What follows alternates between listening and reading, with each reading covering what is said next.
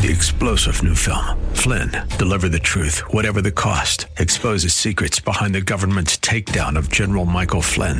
Flynn knew what the intel world had been up to. He ordered the first audit of the use of contractors. This set off alarm bells. He told the truth. He was the most dangerous person for Donald Trump to hire. They had to get rid of Flynn.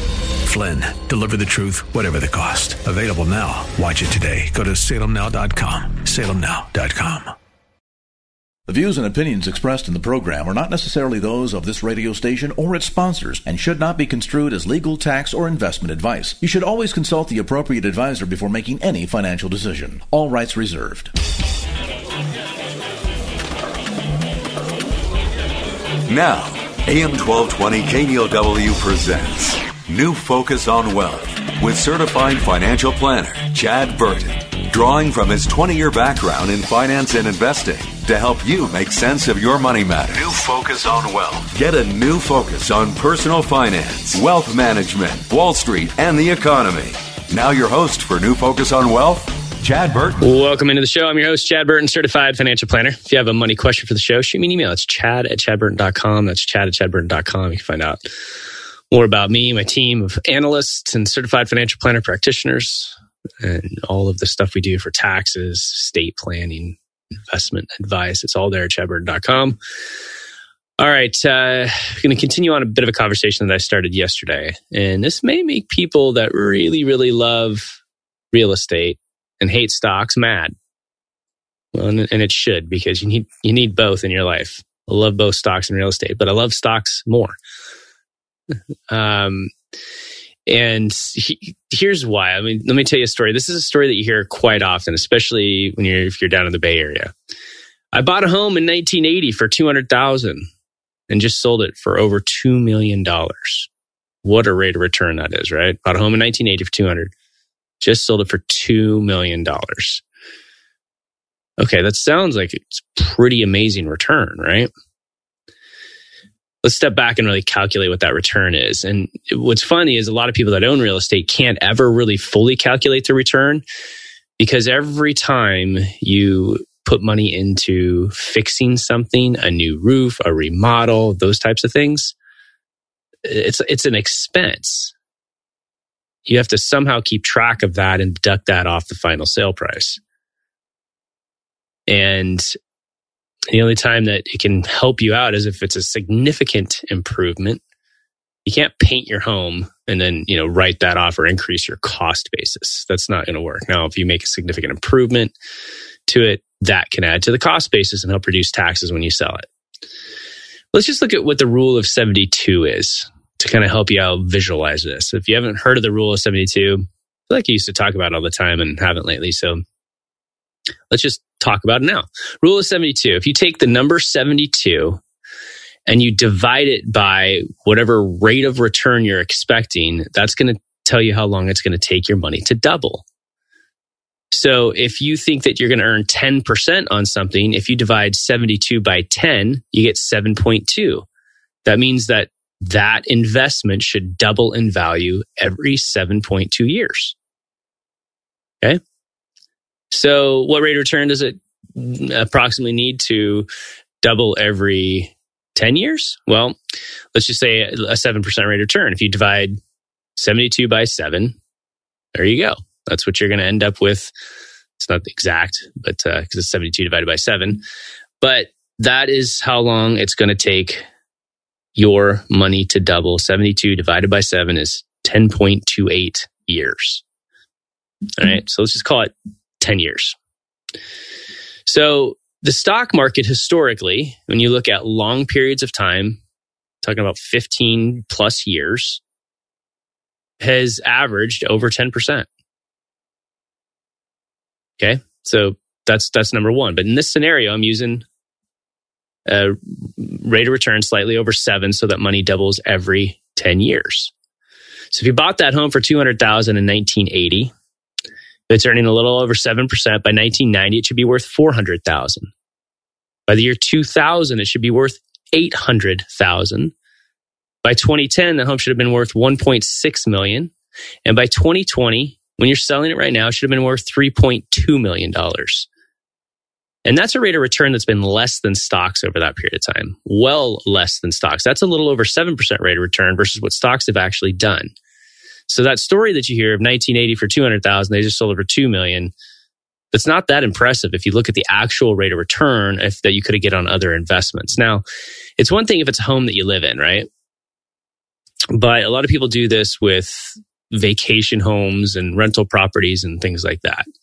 So then the math gets a little bit tougher on a vac- on a on a rental property. You track your expenses and then you have your net income.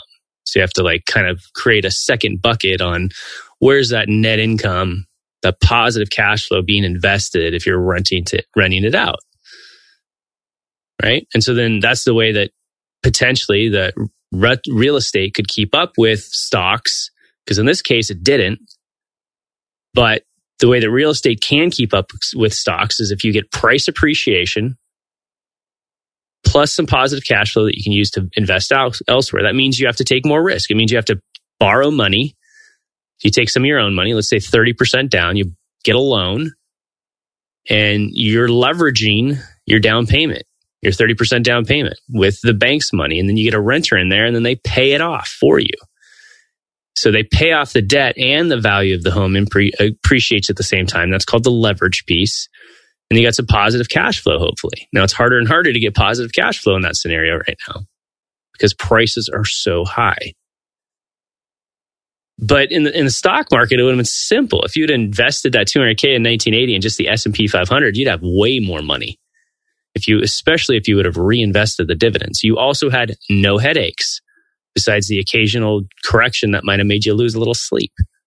It's zero headaches. And if you wanted to trim or sell a little bit to pay for something, you just push a button. On a home, it's totally different. I've told you stories of, of that I've heard over the years of from clients that own rental properties. I would say most are good experiences, but there's that couple of experiences that turn a lot of people off from even wanting to deal with being a landlord. That's why they get really good property managers. So, a couple of the stories in recent history that I've told you about before, where um, a guy, his two brothers and father were accumulating several rental properties. They were, you know, really handy. They would buy a home, they'd fix it up, and they'd rent it out. They were accumulating a family business of rentals, and they had a couple of really bad deals in a row. One they found out that the people that were in the home uh, let their parrot essentially use one of the main bathrooms as its own home. so it was the hallway bathroom, and they let the parrot basically live in this thing. And this thing chewed giant holes in the sheetrock and basically nested inside the house. And in that scenario, that couple actually ended up getting a little bit into into drugs. Um, they found that out because when they went to patch a hole in the garage wall, they opened up the sheetrock and essentially a whole bunch of needles fell out of the wall. And they had to call hazmat and have those needles picked up. And then they had to gut the garage. They had to open up the walls anywhere there was holes to see what the heck was going on. They had to do a brand new bathroom. So when people have rental properties and they, they go through situations like that, and if you rent a home out for like 20, 30 years, you will go through situations like that. Now, most of the time, most people I know get property managers so that they deal with it. But there's some really bad property managers out there. Um, in fact, I'm looking for a new property manager for a client that's down in San Jose that has a fourplex. And it's like the people in the fourplex have been there so long, they still call the owners anyway and then the property manager's done some work for them that they call in a contractor to fix a kitchen and a stove and they do it wrong and it screws up. And then the, the owner is going in and doing it anyway. So they're just tired of owning the thing. They're almost 80 years old.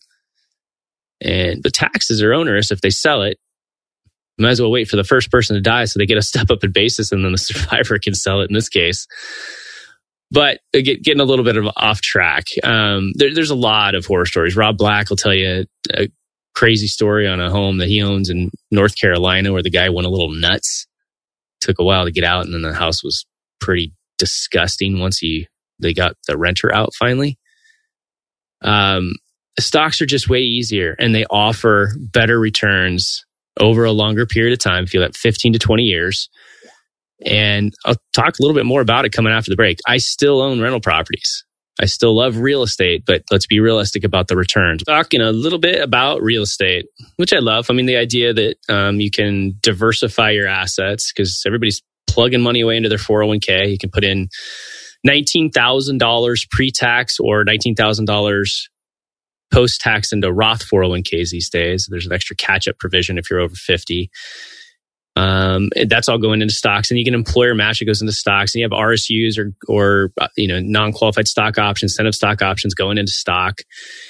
You can do the mega Roth 401k for additional savings. That's where you put in after tax and get that converted to a Roth, growing tax free in stocks. There's so much you can do these days with your 401k. It's all going into stocks.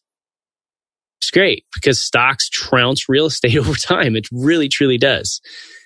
Um, but when it comes to income, stocks don't yield current income quite as much. You have, you know, generally a stock portfolio is going to be yielding somewhere around 2%. Now you can get higher yield than that on some stocks. But if you look at like the AT&Ts in the world where they're yielding higher, a lot of times there's way too much leverage going on and you got to look at free cash flow numbers and things like that. So if your goal is to retire at the point when you have enough passive income from all of your investments, passive income from stocks, interest from your bonds, and income from your real estate, you, you kind of need the real estate in there at some point to get you to that passive income level. The other good thing about real estate is when you do have income from real estate, you have the depreciation of the home to help offset the taxes on that income. So if you buy, uh, let's say you buy something for a half a million dollars and you calculate what the cost of the building on that land is, you take the building in a residential rental property and you divide it by 27 and a half, and that's how much you could depreciate each year. And that means that you can if you have positive cash flow from that rental property, you can reduce the taxation of that because if the positive cash flow is higher than the depreciation, then you're only taxed on the difference. A lot of people go into real estate and once they write off their expenses and their depreciation, even though they have income, they have positive cash flow, they actually have a loss in their tax return. And they think that's really cool. But if you make over about 150 grand a year, you actually can't use that loss against your other income. It gets suspended and you can only use it until you can uh, sell that property. So that's a big issue that I see too is people like, oh, well, it's, you know, yeah, it's, it's negative cash flow after I write everything off, but that's okay because I have high income and it's just a, another write off for me. It's not helping you right now.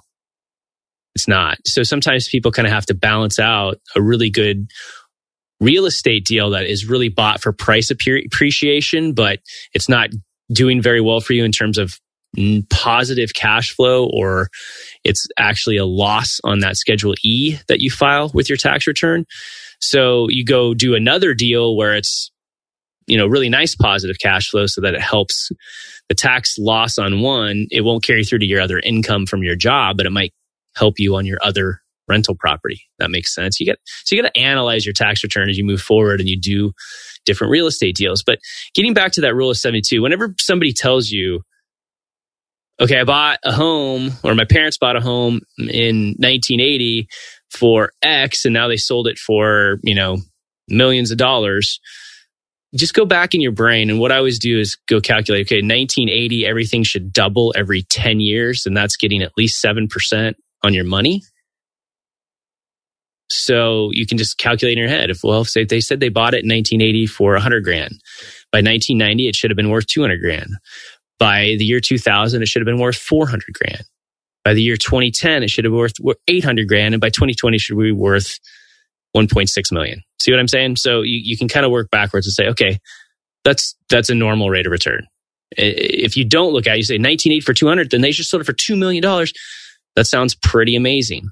But what they don't do is they don't go back and tell you every time they had to repaint the home, every time they had to put new carpet in it, every time they had to put a new roof on it. That eats into the return. And so people that are in love with real estate kind of forget to do that. So if you put side by side $200,000 in stocks and reinvested dividends over that period of time, and two hundred thousand dollars into a uh, a piece of real estate in 1980. And uh, every time you had to fix something, you deposit more money into the stock portfolio so that it's equal. You've put money into it. The stock portfolio would have killed it over time. Absolutely killed it. So just keep that in mind when people talk about real estate. What real estate where it works and keeps up with stocks is like I said, when you can put 20, 30% down, get a traditional 30 year loan and get a really good renter in there. And after the rental pays, you know, the renter pays you or your property manager and you deduct all of the costs that you have. You know, don't forget HOA fees, condo fees if it's a condo. Ugh, no, thank you. Um, and property manager fees, insurance, taxes, all of that kind of stuff. If you have positive cash flow that you have then to reinvest in something else, then you're levered, right? You have, you're using mostly the bank's money to get into a highly valuable asset. And the value of that's probably only going to grow over a 15, 20 year period, you know, probably around five or 6% at the most. Um, but you're levered and somebody else is paying it off for you. So you don't have all your money. So it's the leverage that helps you, but that also means additional risk. It also means the occasional horror story when it comes to renters. Yesterday, we were talking about second homes are overrated.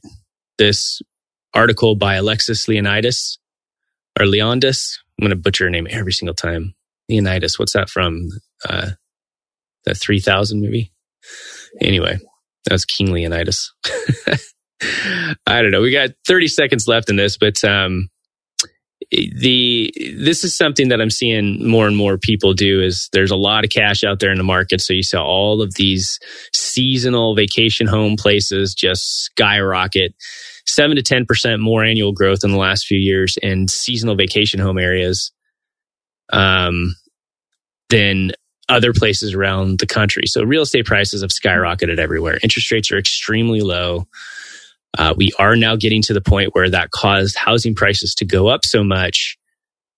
You're still, yeah, rates are super low on your mortgage, but now you're having to get a much higher mortgage to buy that property. And that's what people look at into in terms of affordability. And I tell you what, rates just dropped recently for, it's really, really odd. Like it's, the stock market's telling us one thing, being up 16, 17% for the year. The bond market rallied and it, which means it's an inverse situation. Bond market rallied, interest rates go down. So if you're going to do anything mortgage wise, do it now. If you're doing any swapping, you know, do it now because it's the mortgage that matters in the long run. If you're staying somewhere for a long period of time. But we'll get back to talking about second homes, often overrated, and it's something that I see people often regret. Say hello to a pass that gives you endless travel for $2,500 per month with no nightly rates, taxes, or fees. You might call it the suitcase is always packed pass. Or the wait, I get to choose from 100,000 trips pass. The will it be the beach, city, mountains, or all three pass. Or you could just call it what we call it, the Inspirato Pass. Endless travel for $2,500 per month with no nightly rates, taxes, or fees. Learn more at inspiratopass.com. All right, talking about real estate and, and this idea of a second home. And I've seen, you know, in the 28 years that I've been doing this, um, I've, I've seen a lot of periods of time where people buy a second home and then after about three to five years, they're like, eh, just not going as much. And when I go, I don't really enjoy it because I'm working on it and it's like a, it's like another job and I'd rather just kind of travel in different areas. Um, I kind of want personally when I get to be, you know, more mobile when we've got a kind of a spread between my youngest teenager, which is, so I've got, you know, 21, 18, and 16, and then a five year old. So, got a while to be somewhat mobile, but I can see uh, having sm- smaller homes in better seasonal areas. Like, I'm really intrigued with Canada right now and all the untouched areas in Canada in terms of lakes and ski areas and things like that. Um, but I like the seasons. Like, I by the time September, October rolls around, I'm like, okay, I'm ready to put the boat away because I wake surf all the time with the family, almost every night on the lake. And, but I'm kind of, you know, you got to pull it out, you got to wipe it down, and mm, I'm ready for the snow. I'm ready to get some projects done and before you know October, November, and then I'm ready for snow by Thanksgiving. I'm like, okay, let's go snowboarding. That's just what I love to do. And kind of in the areas that we are now, it's getting crowded. The lake's getting crowded. Everybody bought jet skis and boats with their stimulus packages and PPP loans this year. And then a lot of people moved from California into the ski resort that I go to all the time. And then with COVID, they were only loading over two chairs. So the lines were just awful this year. So it's, it's kind of, I want to go to places that are more untouched, right? Um, is in terms of living. Uh, that's kind of a downsizing situation too. But a lot of people go, well, I like going to, um, you know, Big Sur all the time. So I'm going to buy a second home or Tahoe or whatever it may be. And then they buy it and then they kind of get sick of paying property taxes on it because they're not using it as much as they thought. And then their kids were going with them through high school, but they're in college. They never want to go right now um, or it was you, your kids, and the young grandkids, and the grand young grandkids became teenagers. Now they don't want to go as much anymore, and so it's just not working for the family much anymore. And you're like, all right, well, we're going to sell it because it's really just a cash outflow. It's not producing any income, and we would rather now travel to other places and be more mobile, whether it's with Airbnb or a much higher end version of that, which is like Inspirato. That's something that I do. Inspirato. Um, you can do a travel pass and travel really nice places every couple of weeks for a fixed amount per year. Um, and the cost tends to be a little bit cheaper than owning a really high end vacation home, too, by the way. If you're talking about owning really nice places in like California. So there's been just a huge run up in prices. We all know what Tahoe's been like, but even odd places in Arizona um, that I was talking about in this article yesterday. Um, in, in Pennsylvania, these double digit returns in places that like Show Low, Arizona. Never heard of it. Apparently, it's a picturesque area near the White Mountains in Arizona, where the average home price is up almost 25% to 292,150. Sounds pretty cheap, right? Have you been to Arizona in August? Oh, no, thank you. So I would have to have another place to live besides that. So a lot of these places have gone up because, I mean, look, almost every business owner I know did a PPP loan last year in March and April because it seemed like we were going into another great recession. Market dropped over 40% in some asset classes, 45 or more and things got shut down and nobody knew how bad it was going to get. And so all of a sudden, you get these PPP loans done, they get the cash, they keep people hired, never laid anybody off. And then business all of a sudden skyrockets, and a lot of cash is out there in the market right now because of that. So people are putting that cash to work. So let's say you got a second home um, and you're thinking about renting that out because you're not using it as much. Well, you, you've got to make sure that you know any local limitations to do that because a lot of places have just outlawed essentially short term rental properties, like less than 30 days in some cases. Um, the other thing to think about if you're looking at a second home is higher rates on mortgages. The other thing you need to think about too is if you're not treating it as a rental property and it is truly a second home that you're going to use for over 15 days a year, well, mortgage deduction is limited now, everyone. You gotta, you gotta realize that. The mortgage interest deduction is a tax deduction that for mortgage interest paid on the first million dollars of mortgage debt. But homeowners who bought houses after December 15th, 2017 can deduct interest only on the seven, first $750,000 of mortgage debt.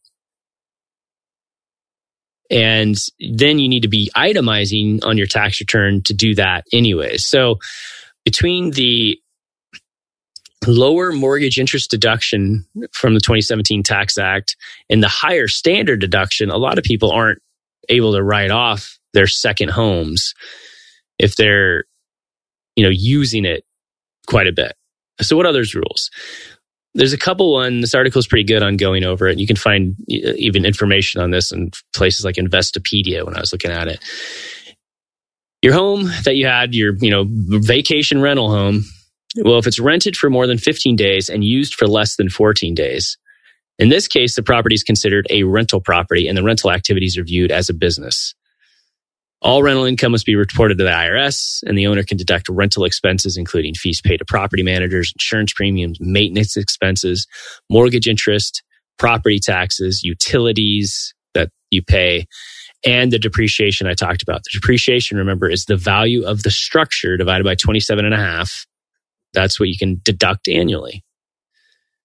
And if you if it's got a mixed use situation, the amount of rental expenses that can be deducted is based on the percentage of days that the vacation home was rented out, um, divided by the number of the days the home was rented out uh, in the of the total days that were used. So it's it's prorated amount if you're doing a mixed use thing, and that's if you're renting it for more than 15 days and you're using it for less than 14 days.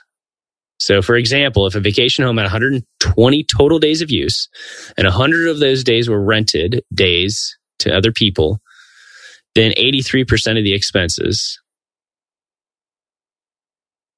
So you just divide 100 rental days divided by 120 total days of use can be deducted again. So it's just the math.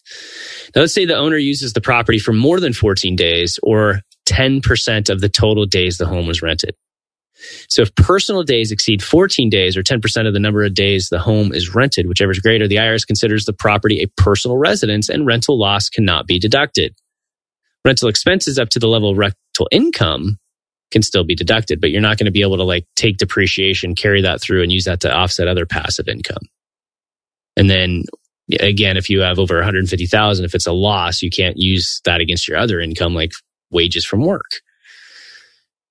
So you've got to you've got to truly think about you know what you're getting out of this. And then if you're not using it as much and it's say time to turn it into a rental property uh, like hey i want to do a high-end airbnb in my city and staying where i am and with a house that's been under construction. And yet again my move-in date has been put off two weeks.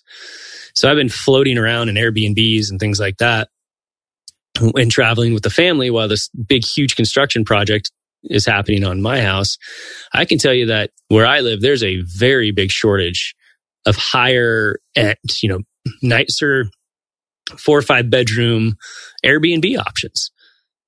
It's just there is. I mean, that could be if if I feel like prices come down a little bit and things look attractive, that might be my next style of investment property. But then the risk there is, that you get into a neighborhood with, and they shut down any short term rental property. So think about that. Um, and also, what I see too is that when people retire, you might want to stay a little bit more uh, before you tie yourself to a second home and, and one place to go. You got to kind of think ahead and say, "Ooh, yeah, my kids are getting married, so I might have grandkids here in a little while."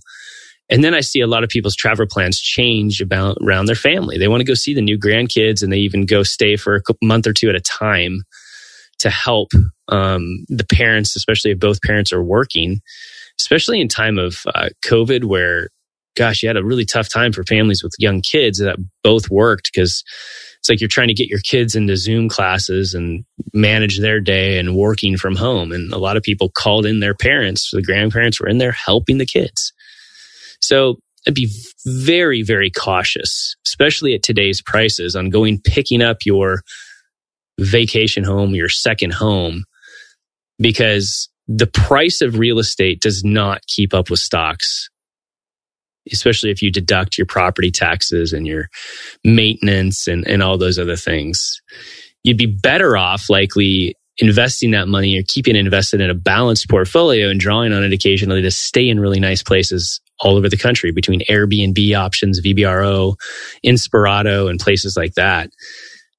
And, you know, especially if you're newly retired, you don't know what the next, you don't know what you're going to fully, fully enjoy. So take some time, be flexible, and figure out what you're really going to like when it comes to retirement. Let's talk a little bit about estate planning because basically in most states, California, Oregon, not necessarily Washington, having a living trust is very important to help avoid probate. So on retirement accounts and things like uh, annuities and life insurance, you can name beneficiaries, which help avoid probate.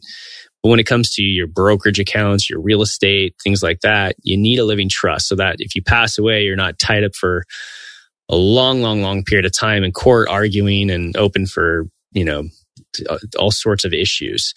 So a trust helps avoid probate. Then you have healthcare directives and power of attorney to help manage issues while you're alive. Everybody needs those foundational documents. But a lot of people are asking now, hey, I've got all, you know, my company that I work for has done extremely well. I've got all the stock. I've got my 401k. I've got my real estate. Everything's up in value. And I keep hearing this talk of Biden wanting to increase the state taxes. And right now, it is essentially you have about $11.7 million each person that could pass on to your heirs while you're living or after you die, or in a combination of that, without having any estate taxes due. That is likely to be cut in half in the coming future. It was only $650,000 when I got into the business in 1993. That's how much we had to, uh, anything over that, we had to pay for, we had to deal with estate planning and estate taxes. So, what are some common techniques that people are doing now in order to use up some of the credit and, and make some large gifts? Well, if you have, first of all, to do any of this, you really need a lot of liquid assets outside of your retirement account. So if all you own is your home and large 401k that's never been taxed, it's really hard to do some of this stuff. So that's one thing. 529 plans are a big tool if you have grandkids if you have grandkids and you got to be careful to say, I'm either going to fully fund this cost because if you don't and the parents aren't making much money, you might screw up financial aid. So you have to consider that and work with an advisor. But in a 529 plan, you could essentially, if you're a married couple, give five years worth of $30,000 gifts all up front into a 529 plan for a grandchild. After five years, it's outside of your estate, but you still control the money. If all else fails, you can always pull it back into your estate and just pay taxes and penalties on the growth. So that's one good thing there. And then that helps money grow tax free for education. There's also a other couple of trusts that you might consider if you're trying to do some family planning. Uh, one trust that's pretty interesting that we do quite a bit of is called a spousal lifetime access trust. So let's say you have a married couple worth you know millions of dollars and they're worried about using some of their 11.7 million dollars now. Well, let's say they've got a lot of community property. Let's say there's they they want to do at least five million dollars of gifting each and use that up now so that if they gift five million dollars, they've used some of their credit and all of the future growth on that money is outside of their estate. They don't want to necessarily give it directly to anybody now. They want to maintain control of it, but they want to get future growth out of the estate because that future growth is going to be get hit with really high estate taxes. So maybe one spouse does what's called a spousal lifetime access trust where they take i don't know couple, let's say $5 million they put it into a trust and what that trust essentially says is that this money is eventually for our kids. This money is eventually for our kids. It remains invested however you want but the money is invested for the kids and it's outside of our estate for estate tax purposes. But my spouse, honey, in case you need extra income and all of our other assets fail, you could actually get income from this trust while you're alive if we need to. But for now, we're going to put it in there. We're going to invest the money. Yeah, we'll personally pay taxes on that, but at some point we could turn it off and either have the trust or the beneficiaries pay taxes. But it, it gets it outside of your estate because if you look at the stock market, things tend to double every 10 years on average. So if you get out 5 million now, in 10 years, it's going to be 10 million. In another 10 years, it's going to be 20 million dollars. It's outside of your estate, not getting hit with 50% in some cases estate taxes. So it also gives the ability to get income back to one of the spouses if you know you have a bunch of if you go through a really tough economic time where a lot of your other assets you know just drastically drop in value and you need the income. Now, there's always the issues of what if you guys get divorced and other things like that that you got to carefully consider. Um, other trusts that you kind of do in combination with that are generation skipping trusts, where you put a bunch of money in trust for your kids, and that way you don't necessarily have you don't have to tell them about it, but at least it gets some of the assets and, and highly growing assets out of the estate, and it at some point you can start you know, getting money to the children and have it last for their lives and eventually go to your grandkids. On top of that, there's ILIT's Irrevocable Life Insurance Trust, where You set up a trust that owns life insurance on one or both of you at the same time. You gift uh, the premiums to the ILIT, and then the ILIT owns and buys the life insurance on you. And that goes 100% tax free to the heirs that helps offset any estate taxes that are done. And a lot of these things are done in tandem. For example, if you're giving a really aggressive, you know, highly speculative, highly appreciated stock into a GST or a SLAT, where you're taking a huge risk to use what's called a lifetime credit or a big chunk of that. And so oftentimes in case we're trying to deal with, well, what if this company fails or doesn't do well? We might use some life insurance to help hedge and protect the amount that you've gifted. And so that's when life insurance can be used as a pretty, pretty good tax efficient leveraged estate planning tool. And there's other things out there like rolling GRATs. If you have highly appreciated stock, you put it into a, a grant retain annuity trust and, and, you know, you take a certain amount of income any future amount above that goes into trust for kids. Those are a bit under attack right now, I would say. So we're on pause doing those. Uh, but lots of estate planning options. And, and look, it's, we're already over seven months into this year. So you don't have a lot of time to take advantage of that. If you need help with your financial planning, estate planning, retirement planning, you can find me at chadburton.com and request an appointment. That's chadburton.com. Thanks for listening. Please tell a friend about the show. chadburton.com. You can find the, all the links to the podcast at various platforms. It's all there. Have a great day.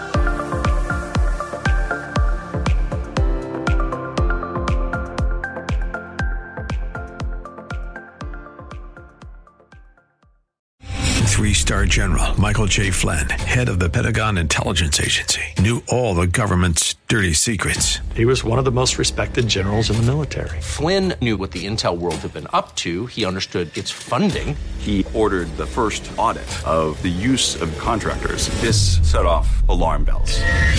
The explosive new documentary, Flynn, Deliver the Truth, Whatever the Cost, and covers the facts behind this scandal. Flynn told the truth. He was the most dangerous person for Donald Trump to hire. I find out the worst enemy that I'm going to face in my life is right here in America. They took my assessment and they wanted me to change it. And I was like, I'm not changing it. They had to get rid of Flynn. With in depth interviews, archival footage, and never before seen personal records of the man behind the headlines. I just felt like I was drowning. Flynn, deliver the truth, whatever the cost. Available now. Watch it today. Go to salemnow.com. Salemnow.com.